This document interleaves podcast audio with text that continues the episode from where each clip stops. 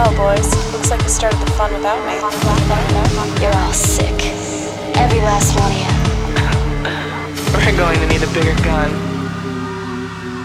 What's the matter? You scared of things that go boom, boom?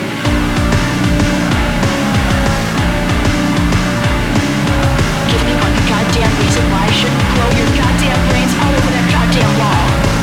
My name is Eric13. I've survived another show. Here with us is Michael Kester. Well, you have seven days till the next show. It's nice of you to show up with your traditional Japanese flutes in the background too. I really like your. Yeah, you're well- really going for the aesthetic uh, of Ringu today. That's uh, it's a Killapalooza today. For anybody who's not been uh, a fan of double feature long enough to know what a Killapalooza is, it's when there's a palooza of kills, and today the culprit is Ringu. The culprit is whatever my neighbor's playing over there. I don't know. this is a Brooklyn apartment, man. I don't know what you want me to say. I fixed my throat on this episode, and then the fuck, you know, there's always something. What are you going to do? We are finally doing Ringu, and uh, Well, what do you mean, well? don't. I mean, we're hold on. doing- Hold on, buddy. well, We are doing some Ringu. thanks. I think we're doing the right ones, which was part of the whole question, but we'll get to that. Uh, I already have a bunch of questions for you, actually, because you and I have been trying to determine, you know, what the fuck to do about this for so long.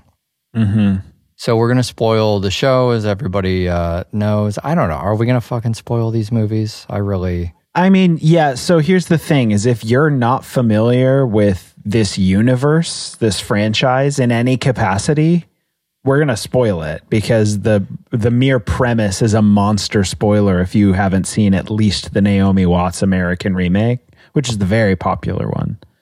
Yeah, I guess I just feel like I can't even pronounce anybody's name on this show. Sure. So I'm not entirely sure I'm uh I wouldn't come out like really waving the spoiler flag, alerting everybody, but you know, you kind of proceed at your own caution, I guess. Um also Patreon. Patreon.com forward slash double feature.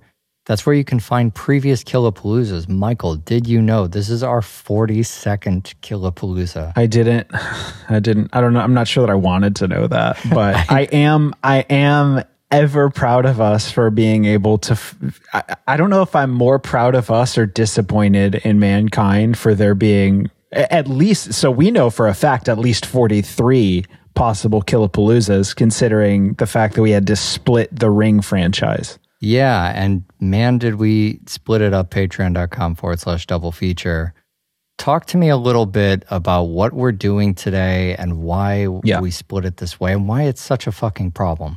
So um, we have actually wanted to do the Ring, Ringu, Sadako, Sadako versus the Grudge, whatever fucking nonsense. This presented a similar problem to Puppet Master for anybody who remembers that Killapalooza, patreon.com forward slash double feature.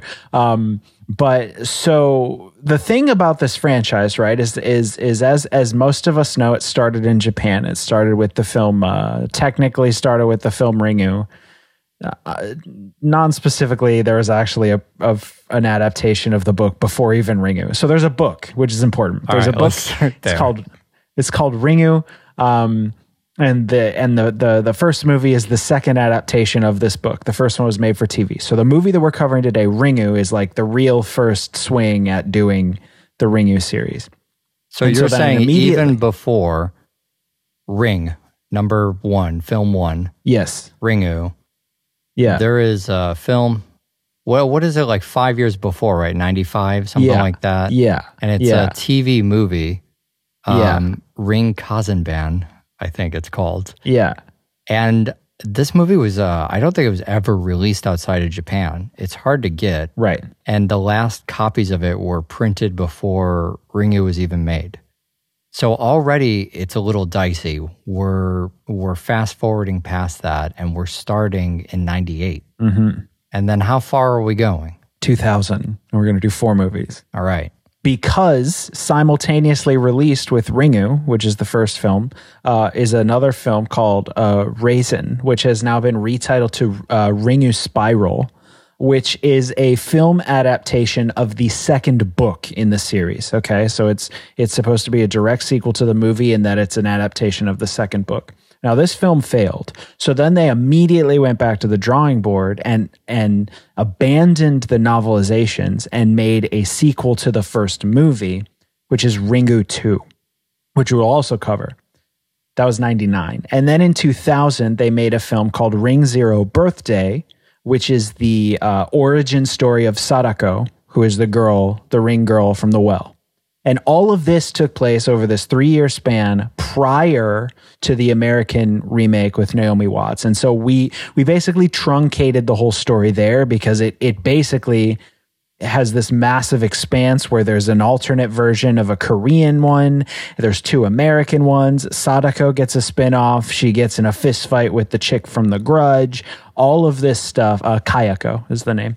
Not to mention the the TV uh, series, Right. which I think there's at least two of. So all of this gets very convoluted, but which you this is something you alluded to at the beginning of the show. I think we actually picked the cleanest James Cameron, I'm sorry, quadrilogy Still getting that nickel from the Alien movies. Still getting it. to have a conversation. And I would argue that you, obviously, one of these movies you don't even need to see to understand. There's a very good, there's a very meaty story within these four movies um, that really, it, it's all you need. It's very ginger snap at. We did ginger snaps uh, famously on Double Feature. It was the first three film Killapalooza. And that's because that's all you need. And I think that there's there's an argument to be made here that everything that comes from this is based here and everything else is just pomp and fluff and fun. But the actual meat of the franchise is here and it starts with Ringu 98. I mean, I would argue that I need 10 more ginger snaps, but you know, your needs don't always get met. That's just uh, life on Earth. I think you'd be in space before you'd be having a good time, man. I have been beating the drum on the Ring movies for so long on this show because I really, I genuinely love learning about complicated things. Hmm And, you know, I just love learning about film in general and my blind spots. And I don't know the Ring franchise or didn't, you know, before we did this, uh, didn't know it very well. And I'm not sure how well people will come away from these four films. Obviously, there's just so much more. But we've never really had a franchise that we had this much trouble figuring out like what even are the movies what's canon how does any of this work hmm so the easiest place to start for me was ringu because it has such a a kind of notoriety to it. Hmm and i'd never seen it.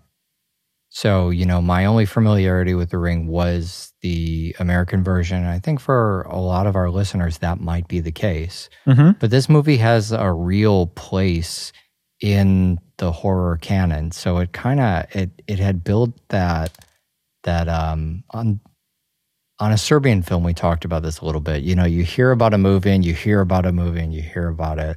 And then when you finally see it, it's this immediate sort of like, "Oh, that's what this is." hmm you know so the first frame of the ring is interesting to me just to go like okay what are we talking about here and i mean j horror got so well known even the ones we've covered on the show maybe especially the ones on the show for having these kind of like massive ideas on tiny budgets hmm and to compound that it was also a lot of direct to video titles hmm and when we got them in America, we would get them, a lot of times we get them on these really poor transfers. I mean, the technology wasn't as good back then, but like restoration just was, there was no mind for this stuff. It wasn't treated nearly as preciously. So I'm used to when I, when somebody goes, oh, this Japanese horror movie, in my head is the worst looking fucking movie. Yeah, right. They call it, yeah, it's called Visitor Q.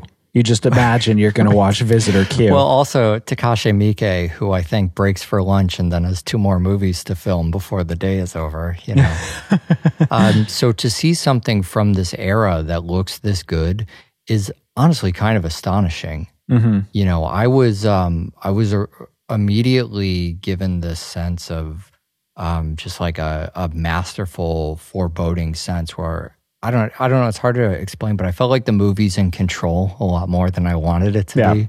and that really worked for the horror of it Yeah. because immediately I had under in my mind I'd like undersold what it had the ability to do, Right. and it it showed up and it looked like it looked like uh, a legitimate film with the ability to scare the fuck out of me. So, Right. Um, so yeah, that was already pretty freaky. Yeah, in a lot of ways, Ringu is the nirvana of the J horror movement. Mm-hmm. Which is to say, I know I use this analogy all the time, but it's just a really strong Nirvana, analogy. that's that. Uh, yeah, that's that band from the Batman movie. Is that right? Uh, yes, that's correct. Right. It's you know when the grunge movement happened in Seattle, Nirvana was kind of like the big hit, right? That had Mm-hmm. all the money behind them. They put out Nevermind, which is the big Nirvana album, and then suddenly anybody else who had anything going for them, even remotely similarly to Nirvana, had a few bucks chucked at them, and they're like, "Oh no, do something." Yeah. And so Ringu in this way is the I don't know for sure if it's the biggest budget of the J horror, but it was definitely a sizable budget for a film. And then then you get your Juon, uh, which is the Grudge. You get your Dark Water. You get uh, all of these, all of these sort of movies that were being capitalized on because of the success of Ringu. And obviously, they're not going to get the same production level because one, they're rushing them, and two, they don't. It's a it's a shot in the dark. They're just trying to cash in on these ideas. And so, what you're saying is is you're pointing out the fact that the rest of the onslaught of these movies, most of which we are more familiar with in a lot of ways, don't have the same look. There is another one, um, which I'm not even going to name here because it's going to confuse people, uh, that I will get on the show that has a production value in my mind higher than this. Um, it's also the only one that we never remade in the US. So, Oh, cool. um, okay. but we'll talk about that on another show because the the title alone will confuse this entire conversation. I promise you. So yeah, but anyway, you're right. Like this movie starts. I am intimately, I should say, familiar with the uh, American remake. The um, was it is it Gore Verbinski, right? Oh, I don't know. Is it? it yeah, I be believe it's Gore That's funny. Verbinski. I'm intimately familiar. I think, and and I will go on record on the show. You know, crucify me if you must, as saying it's one of the most important American horror movies ever made. Flat out, I will tell you this. Mm. I think it was the first time in ten years that a horror movie got people back into the theater. So, um, Well, it's also Anyway. fucking crazy. We'll talk about this as it go as as the show goes on.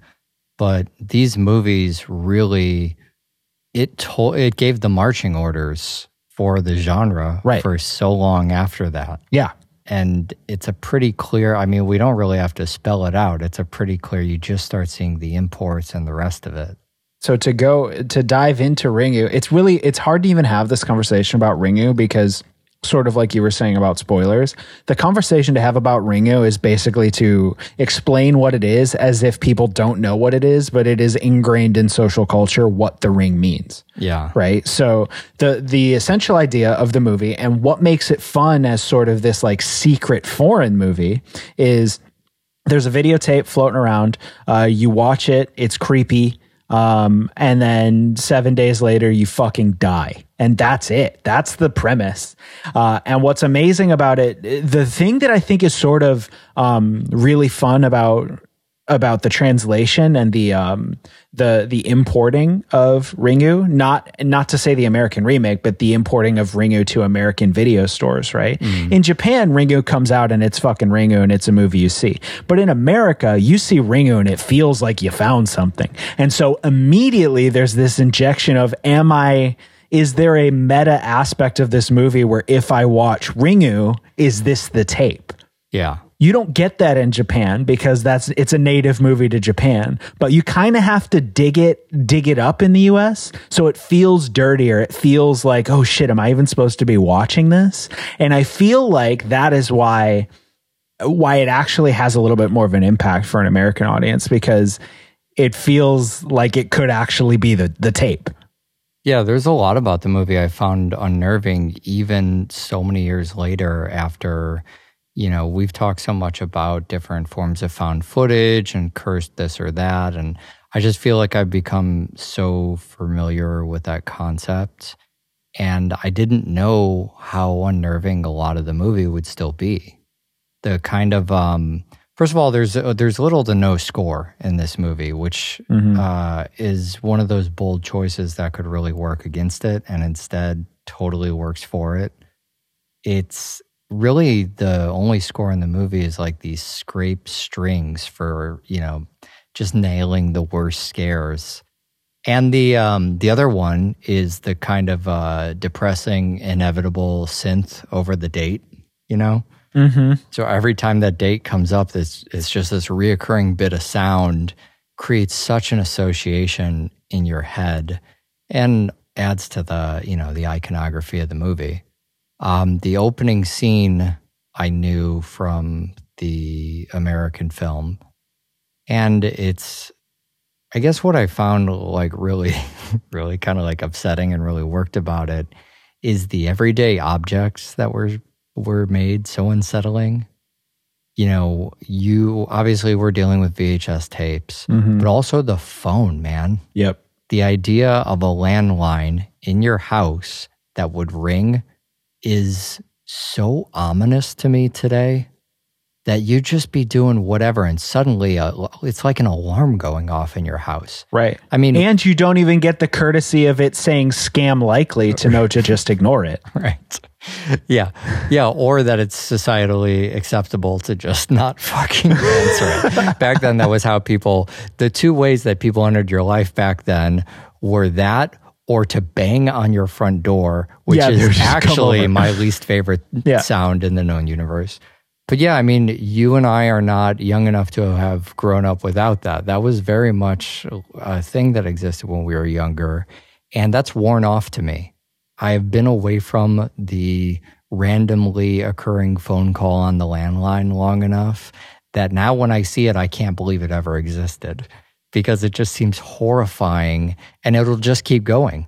And people outside your house have control over what, whoever is calling you up is the one in control of how often a thing rings in your house. Mm-hmm. If somebody were to invent that today, there's no vibrate switch on it. Right. You can't block the caller. Mhm. If they invented that today, I feel like there'd be an outcry and people would want the government to ban it. Mm-hmm. Just, hey, put an alarm in my house that uh, only people outside my people house can turn turn on. on, and Yeah. they can do it whenever they want. Like that sounds fucking crazy to me. So it's it's extremely um, I don't know. It's just a very nerve wracking when it Well, and it's intrusive. it's intrusive and it's been set up. You know, they couch this in a really great way. They tell the story, and then when the phone rings, as it's been foretold in the story, you're just like, "Fuck, is this it?" Mm-hmm. And I think there's the phone's not the only one. I mean, I think the um, the TVs are really upsetting too. The old TV, Yeah. the way these TVs used to live in that. Look, everybody, stop rolling your eyes, old people. Okay, I'm one of you. I understand, but like, it's been a while, man. Yeah. It's been a while, and I cannot remember the last time I had an apartment, maybe never, where the TV was a CRT that sat in the corner of the room, Right. sort of on this stack of shelves facing down at Right. you.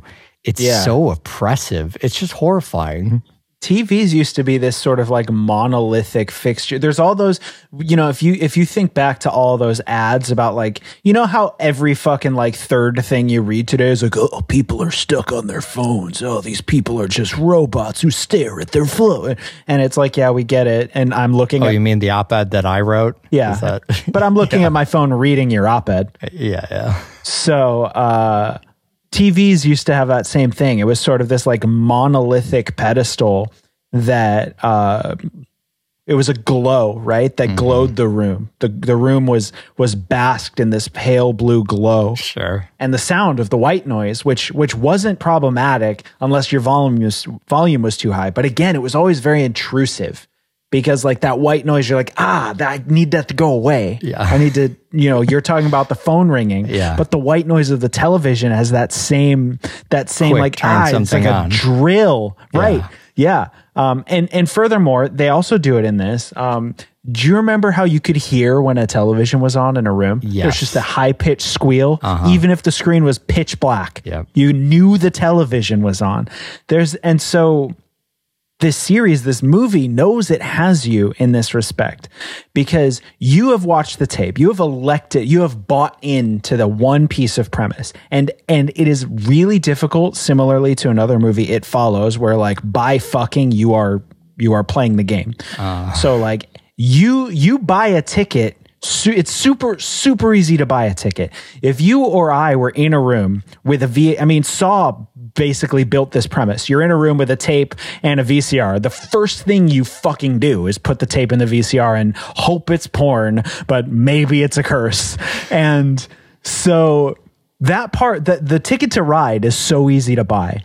And then as soon as you do they capitalize on all of these intrusive things. Yeah. Which is which that moment the moment that makes you shit your fucking pants is when she comes out of the television. Because the whole time you're going well she can't get me. My doors are locked. I live in an apartment. I'm 30 stories up. She can't get me you know?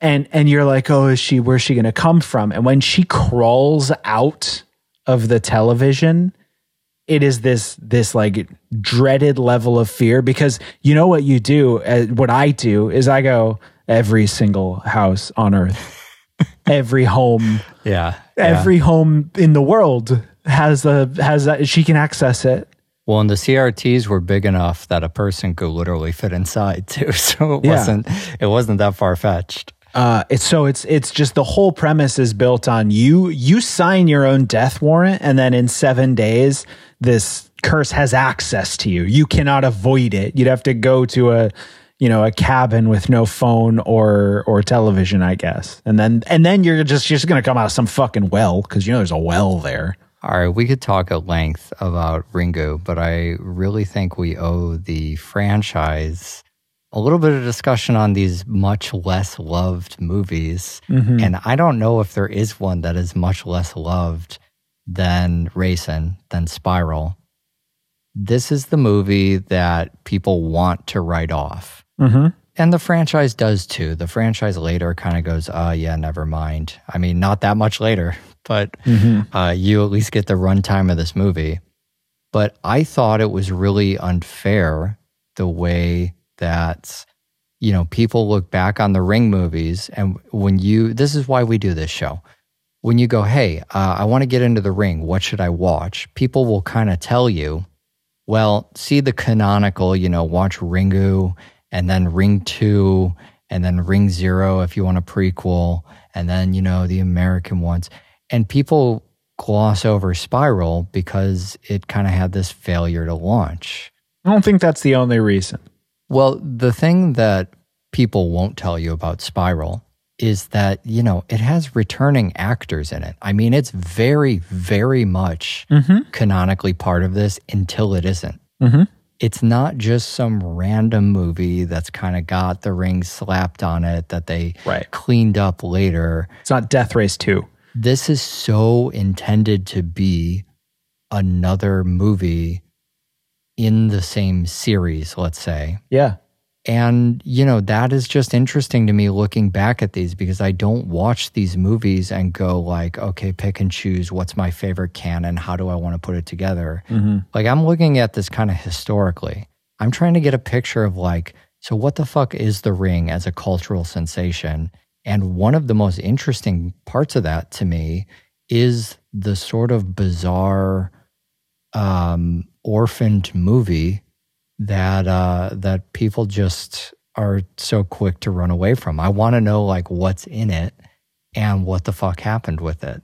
it's not surprising to me that this is an abandoned movie. If this were so here's the thing, right? If this were if this were Ringu 4, this would be canonical. You know?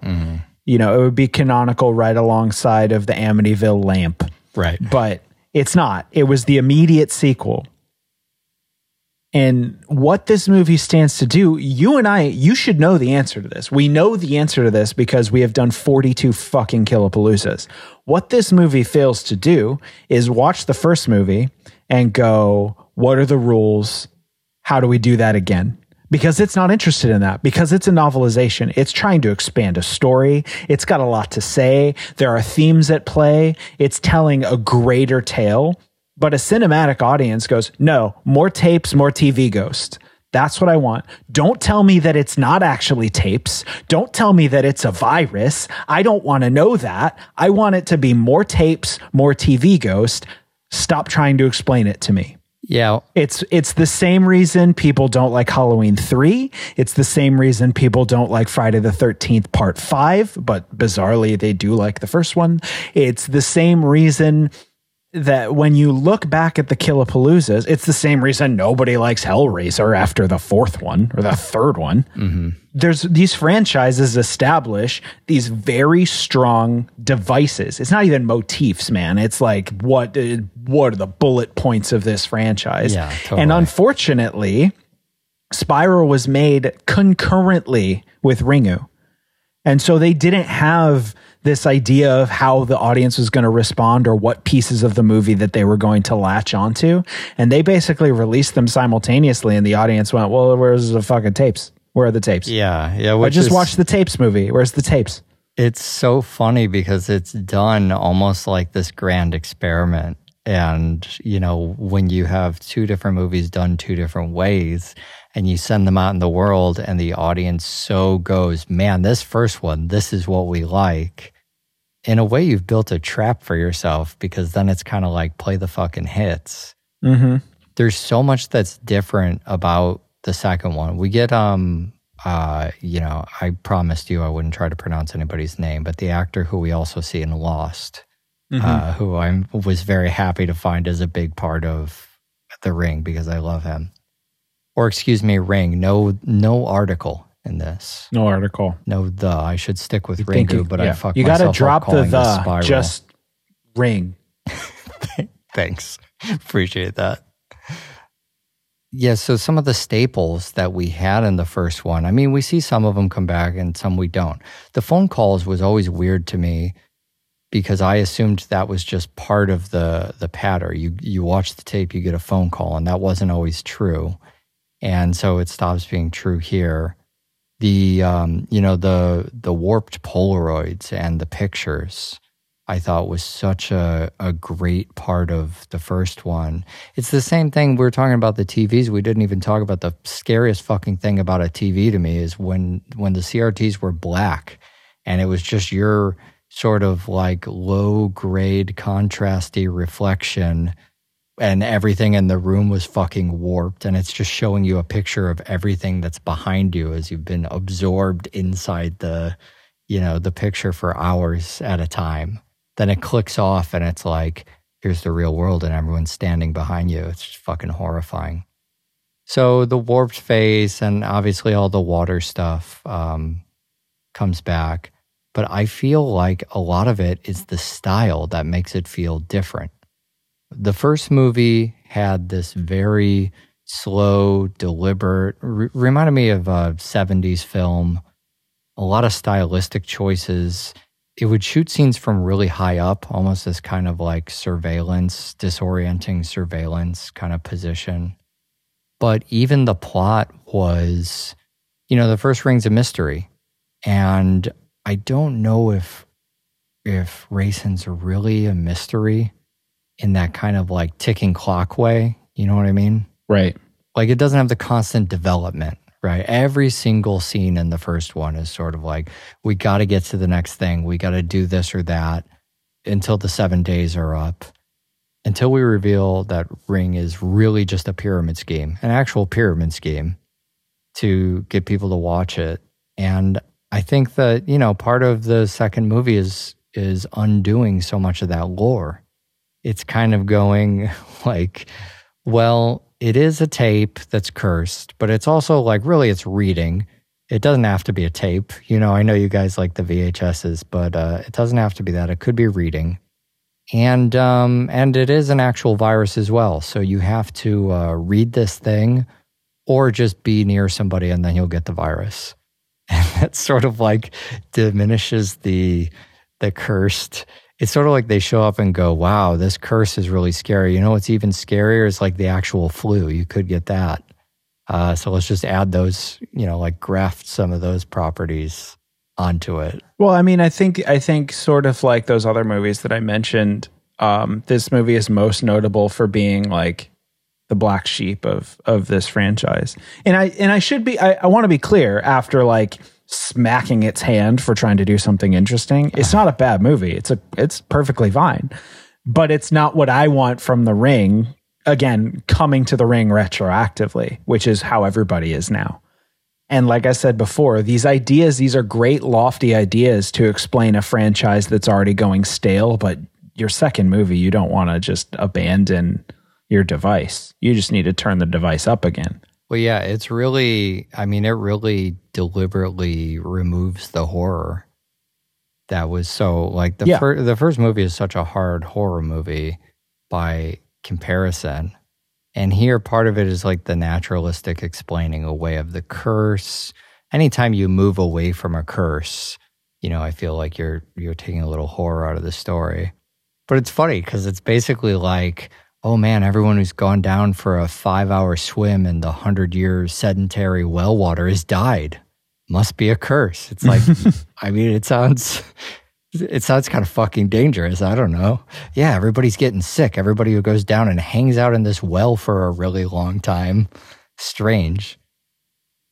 But they do come back at the end and do a lot of, uh, you know, despite removing horror elements, there's so many of these like flashback elements, transference of energy. It does really have a lot more supernatural kind of weight to it than I, I think I'm giving it credit for. Like it basically ends with this this like hardcore matrix energy. I don't know what the fuck is going on with like mm-hmm. the coats and the the are they wearing sunglasses? It feels like they are. I don't think they are actually. I it's funny, yeah. I don't think they are too, but I'm imagining they are. Yeah, so it kind of opens up this world to be this whole ma- it's like a fucking MMO at uh at the end of the ring. And then I think this is the one so fittingly that ends in the credits by saying, you know, the ring will return in the third adventure. And it's like that this is the movie you want to say that because it is, of course, the fucking funniest. As they're immediately like, Wow, sorry about that. Here's something else. uh, what is what is Ring Two when you compare it? I guess give me the contrast with these. So I mean the the if you if you think about it, think let's think about it in Game of Thrones terms, right?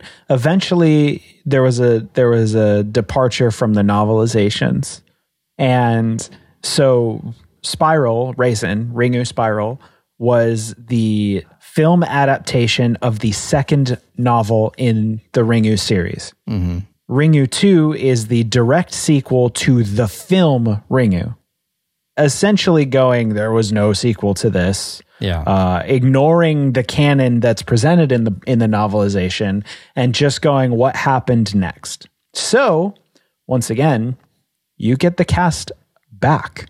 Isn't that it's- crazy? It's crazy For like That's a fucking that's- redux like one year it's later. nuts. It's nuts. to- Like it's it's one thing to go, okay, well the cast is back. It's another thing to be like, this cast just made a sequel to a, to the this is their this is this cast's second sequel to the same movie. Yeah, yeah. within a year. Um, it doesn't seem possible, right? Right. It seems like you could never the the forces that be would just be like, ah, we really fucked up. We have to just try with new people. The ring next generation. Just we got to do something else. So this one really explores. Um, it, it goes a little bit into the background of Sadako, and and really sort of. I mean, you get very supernatural with it. There's a lot of like um, uh, empath type medium stuff. Um, these some of these characters have this like psychic curse element that is being mistaken for um, being possessed, demonic possession, and it, it basically takes a dive using the uh, using this child uh, as essentially a new surrogate Sadako, and going, oh, is this the new Sadako? How do we uh, how do we prevent another Sadako level event uh, with this child? But it takes the ending of the first film, which is make copies, then you don't get make copies as long as somebody watches it, you don't get cursed. And I, I will go on record as saying I think this is actually a bigger misstep, but it is more fun. I just don't know why we're so con- it- it's Killapalooza, Michael. Relax. But I don't know why we're so concerned with with what makes Sadako scary. I'm like, I, I'm just scared. You don't need to explain the terror to me, but they do really try and try and explain uh, what her power is and uh, and how they can how they can destroy it. Well, we know Sadako is a part that works or that they think works at this point. Yeah. This is really the moment in the franchise for me where they're they're sort of like, oh, embrace the icon. So we want to know about this girl and what it's no longer because Rasen is more it's a virus or it's a concept or even a curse when it's more a curse and not there is this person who is doing this thing. Although I guess you get the reincarnation uh, reincarnation stuff there too. So it's not as if they removed the character entirely, but I felt like Ring 2, this one, mm-hmm. is the movie that really cements like, oh, we got to do more Sadako stuff. Like that's what people are showing up for. Right. They want to see the well. They want the fingernails to come off because it plays into the horror of like Yeah. it- the the curse becomes a little less VHS tape and a little more what happened to this girl. But the thing that they also do in this movie that is probably the most fun aspect to me is they show the they they basically cr- they create the real world events that are in the tape. Yeah. Right? So the the woman in the mirror, which is it's literally just the inverse scene from uh, Mulholland Drive, and it still scared the shit out of me. It's uh, one of the coolest moments in the franchise for me. yeah. Yeah. All I really want the whole time is just to revisit these moments each that scene are in the. and just yeah i want so so the movie i want is a found footage version of the ring where it's a bunch of people where it's just the people making the movie Yeah, it's just the people making the video from the ring um or or something like that i don't know what their motivation would be but uh, i'm also not japanese so finding herself inside the mirror scene, I mean, it adds this extra sort of scary quality because you know, like, this is a sacred scene you've just happened upon. Mm-hmm. You know, this is this is one of the right again to use a, a word like canonical, right? Like this is one of these scenes from the tape. I'll go back a little bit though, because actually another one of my favorite scenes is from this one, which is the interview tape, mm-hmm.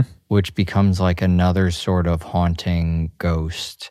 You know, they interview this girl about uh, part of their like constant uh, fluff piece. You know, what is this fun little curse that you guys are all talking about? This seems to be like there's some local news channel in Japan, and all they do is air stories about the ring curse and like what school children think of it. They're just always making segments about this.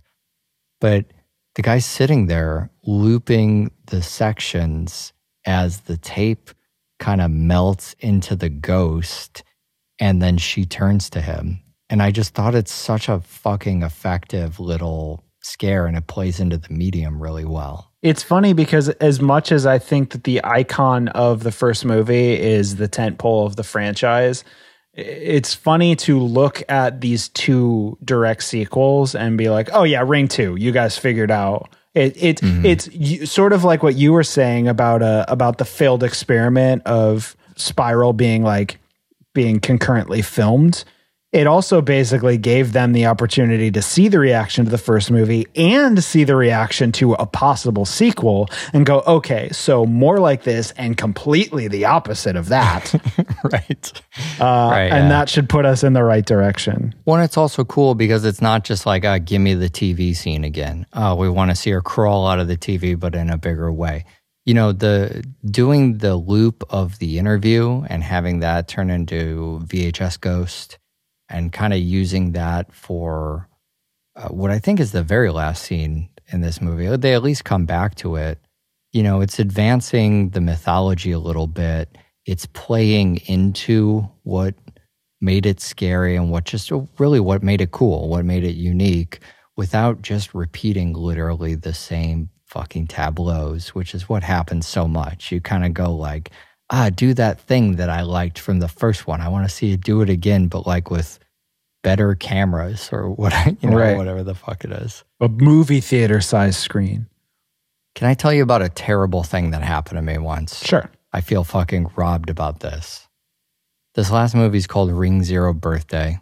It is. Yeah. As you and I have tried to put together some kind of Ring Killapalooza for so long, Ring Zero Birthday became this sort of like throwing our hands up, but we don't know what the fuck is going on mm-hmm. with this. You know, like how does that fit in?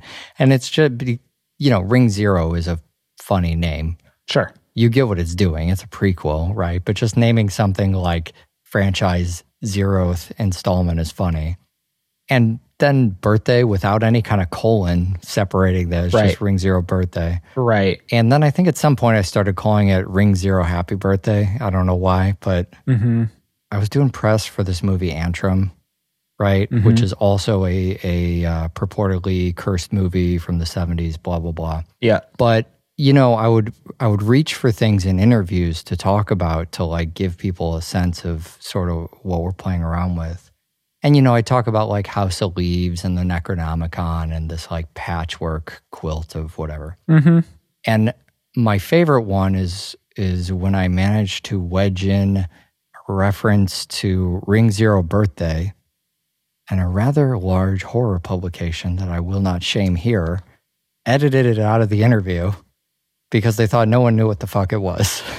so That sucks. yeah, so that really broke my heart, and um, and it hadn't really been healed until I actually got to see Ring Zero Birthday for the show. Turns out that the title's misleading and it's actually like a very fine addition to this franchise. Well, and also that there's not a lot of birthday going on. I expected at least like I I All right, all right. so well no, let me just let me just fucking Please. spread my American mayonnaise.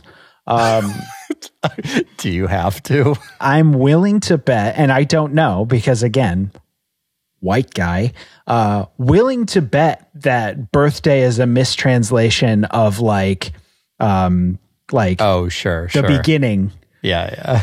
You know, uh, it, it probably like in America, we're like birthday. Oh, Sadako is gonna have some cake, and in Japan, it's probably like birthday, as in like the birth of the the evil. yeah, yeah. right.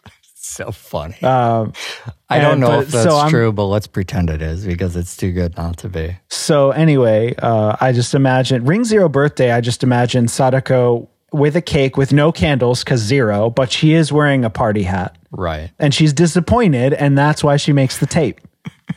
this is this is an origin story. Um, it's come. It's funny coming from this franchise from the center, right? So we're going to cover the first four. Then there's these American ones, and then there's like four more. So we're coming. I've come to this franchise from the center. I've seen The Ring, and I've seen the the sequel to The Ring, the Naomi Watts one. And so I have this expectation of what it is. And so to go and do Ring Zero Birthday, where they're like, it's Sadako, and she's like in the play from Stage Fright, but people are dying.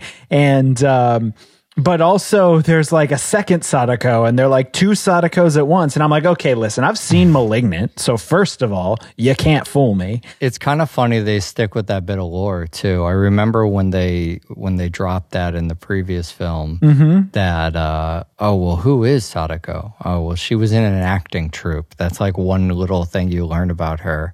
I'm like that's kind of a random piece of knowledge.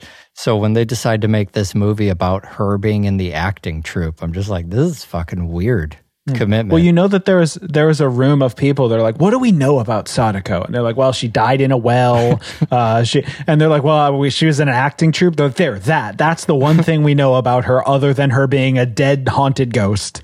one guy is like, "Hey, and part of the well was missing." We're like, "Yeah, we got that. We know it's important. Part of the well was missing. We've we've written that down. Thank you." yeah, I mean, I guess I'm kind of surprised at how much time it spends with this girl who is ostensibly a girl and uh, not a reincarnation of evil or whatever. And then we really get to this sort of like Sadako that people know at the end of the movie.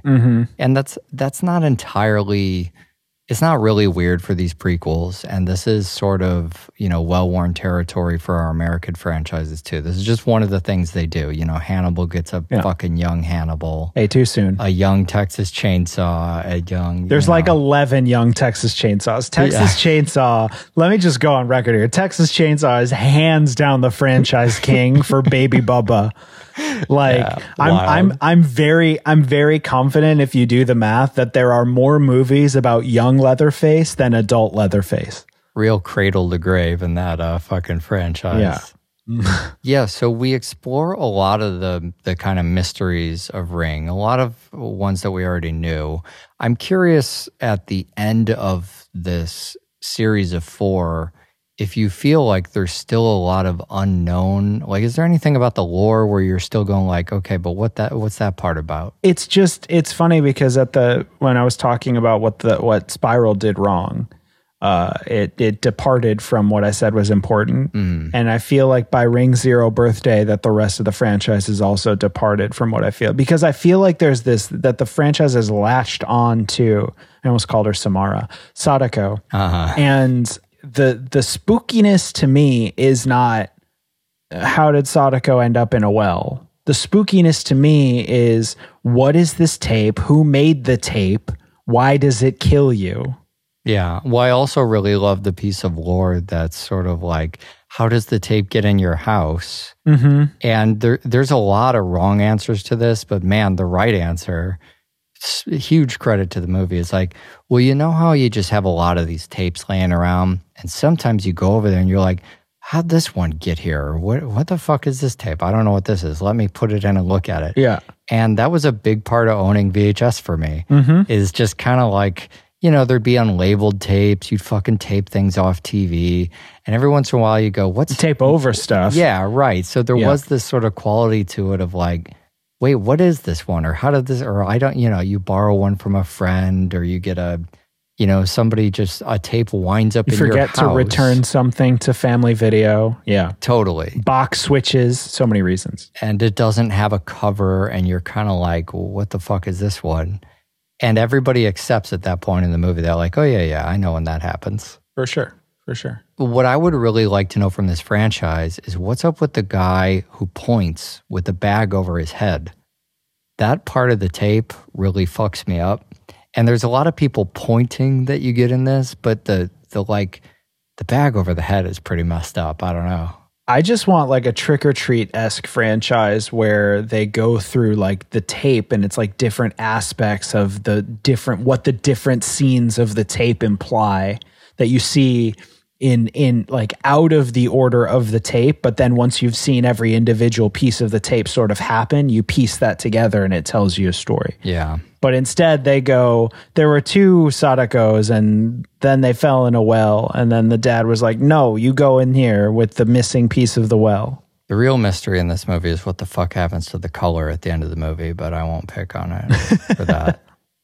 So we've only seen some of these, but I mean, the, the real question that I had going into it that was part of my curiosity and wanting to learn about this is like, why is it so convoluted? mm-hmm. And I feel like we get a pretty good answer to that looking at these movies, which is basically like people could never really figure out how to make money off it. uh-huh. You know, that it was such a so they have this uh this TV movie that exists. They have the book and they go, "Okay, this is pretty popular." And they make Ring and Rasen, like you said, uh at basically the same time. And they put them out in the world and Ring is the one that hits and it hits so big that you know we think about it as oh it brought J horror to America, which is true. It it had this real international impact, but it also had a huge impact in Japan. Japan started cranking out horror movies. Like you said, suddenly anybody who's doing grunge is sort of like, okay, well what you're doing is hot now, so like make some of that. Let's see let's see if we can get other ones of these to take off. yep And you know, the director comes back and does Dark Water and does some of the other stuff with Ring. mm-hmm. But I don't feel like from from what we've seen here that they could ever get that lightning in a bottle again. And that sort of explains, I mean, it what's different about it than in America is the speed at which they were able to try to course correct and so Right. desperately make these moves, which a lot of times are the right and difficult moves, like Ring 2, where they're like, no, all the cast, get back in here And we want to make, we're not going to, oh, we fucked it up and just try the whole franchise again. We really were trying to deliver a good direct sequel. We made them at the same time. That didn't work. We're going to try again to deliver a Yeah. good direct sequel. Oh, you guys like Sadako? We'll give you the origin Right. story Yeah. to Sadako. Speaking of Texas Chainsaw, thanks Texas Chainsaw, another direct sequel that takes mm-hmm. place in present day 40 years later. Good show. That's what we needed. So, what do you think is next for the ring? If you know, hopefully, we'll do some or all of that on a long enough timeline Yeah. for the show. But where would people go from here if they just finished these four? So I actually think that there's two answers. I think uh, you could watch the American movies. There's four of them also. Uh, Ring, Ring Two, Rings, and The Ring, or some shit. Um, that's like an American franchise I where think two there's of them are three in a webisode or something. I think that yeah, whatever it is. But there's also um, there's a Sadako series that came out after the American Rings. Uh, there's like Sadako, Sadako 3D, Sadako 3D 2, and Sadako versus Kayako, which is uh, Sadako from the Ring versus Kayako from the Grudge. Really, in the spirit of Ring Zero Birthday, to have Yes. if only we could have just as convoluted a titled movie. What about Sadako 3D 2? But that's the the thing that's interesting though, and, and sort of makes a point. Uh, and and this actually maybe answers your question to the to the best. If you're interested in the sort of like tape haunted canon of the Ring franchise that we just covered, American movies. If you're into the story of Sadako, skip the American movies and just get into the Sadako movies because they diverge at this moment. The American movies are very, very interested in the tape and the lore, and the Japanese movies to follow are very interested in the girl. So you pick your path. Uh, obviously, just watch them all, duh. But you know, if you need, Right. if you only have time for four movies, The Sadako thing is really cool too because I always think we got two versus films out of that era. We got Freddy versus Jason and Alien versus Predator. right? And that's not true. Yeah. The J horror had its own versus film, Mm-hmm. which is a pretty cool thing. All right, we got to get out of here. Patreon.com forward slash double feature. What else goes at the end of these shows? uh, doublefeature.fm. Hit me with those executive producers. Executive producers, of course, Charles Crawford, Ben Ecker, Brad Parker, and Joachim Vernon. Thanks for waiting this fucking long for us to talk about Ring. Um, if you want to wait seven more days, we will talk about uh, Hardcore from 1979 and a film called Dogs Don't Wear Pants. uh, so that's what's coming up next time on Double Feature. And uh, you got like 28 different Ring uh, universe movies to go to after this. So watch more fucking film. All right, bye.